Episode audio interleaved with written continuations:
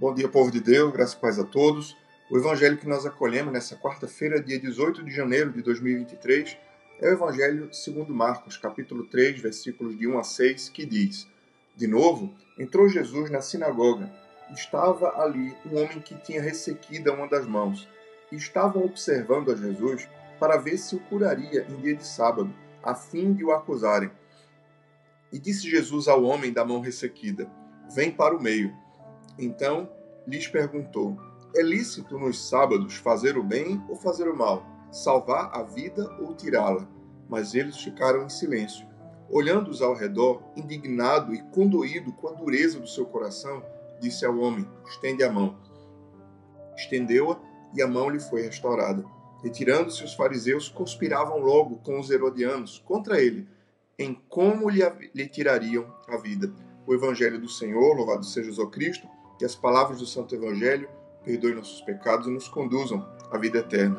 Queridos irmãos, o Evangelho que hoje nos acolhemos, a cura do homem da mão ressequida, num contexto mais literal, se dá é, exatamente nessa, nesse avançar da oposição, da inimizade entre Jesus e os fariseus, herodianos, escribas e os religiosos judeus daquela Palestina do primeiro século. Aqui, cumpre-nos é, observar uma grande realidade. Jesus curando, libertando as pessoas, fazendo o bem, repreendendo enfermidades, enfrentou grande oposição.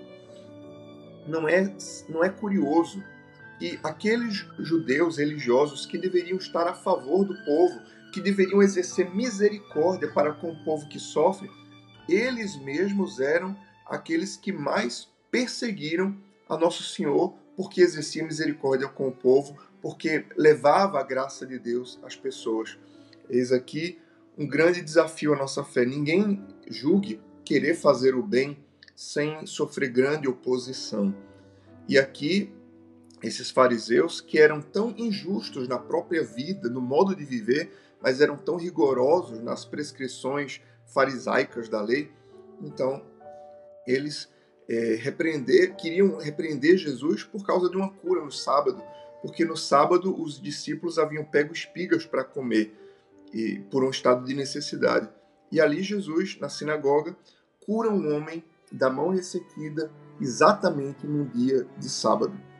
E se a gente puder pensar uma interpretação mais espiritual para esse evangelho, Jesus chama esse homem para o centro da sinagoga. Esse homem que tem a mão ressequida, esse homem que é incapaz de dar, incapaz de estender a mão para receber, incapaz de trabalhar, incapaz de, de ganhar o próprio sustento.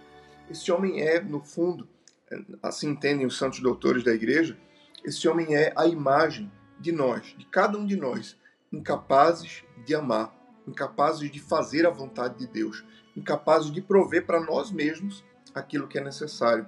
Por isso, nosso Senhor nos ensina: sem mim nada podeis fazer. Sem a graça de Cristo, nada podemos fazer.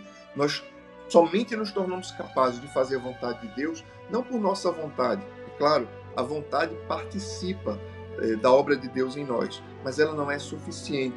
Eu posso querer muito eh, me tornar um santo, mas eu não conseguirei sem o auxílio, sem implorar a graça de Deus. Talvez você queira mudanças importantes na sua vida. E, e a sua vontade é muito importante, é muito necessária, mas a sua vontade não é suficiente. Quantos de nós não passou pela experiência? Ah, eu preciso espiritualmente mudar, eu preciso espiritualmente passar por tal processo e eu quero muito, mas só a vontade não é suficiente, porque o próprio Cristo nos ensina: sem mim nada podeis fazer. Portanto, que a nossa vontade ela suplique, ela implore a graça de Deus que nos capacita para toda obra de justiça, para tudo aquilo que Deus tem para nós. Que assim hoje sejamos capazes de ir ao centro e estender nossa mão ressequida a Jesus e humilhado diante dele, confessemos que nós somos incapazes, que nós não damos conta de amar como ele quer que amemos, que nós não damos conta de agir como Ele quer que nós venhamos a agir. Nós não damos conta de fazer a vontade de Deus. Sem Ele, nada podemos. Mas se, humilhados diante de Sua presença, implorarmos a Sua graça, a Sua misericórdia, Ele nos dará tudo o que é necessário.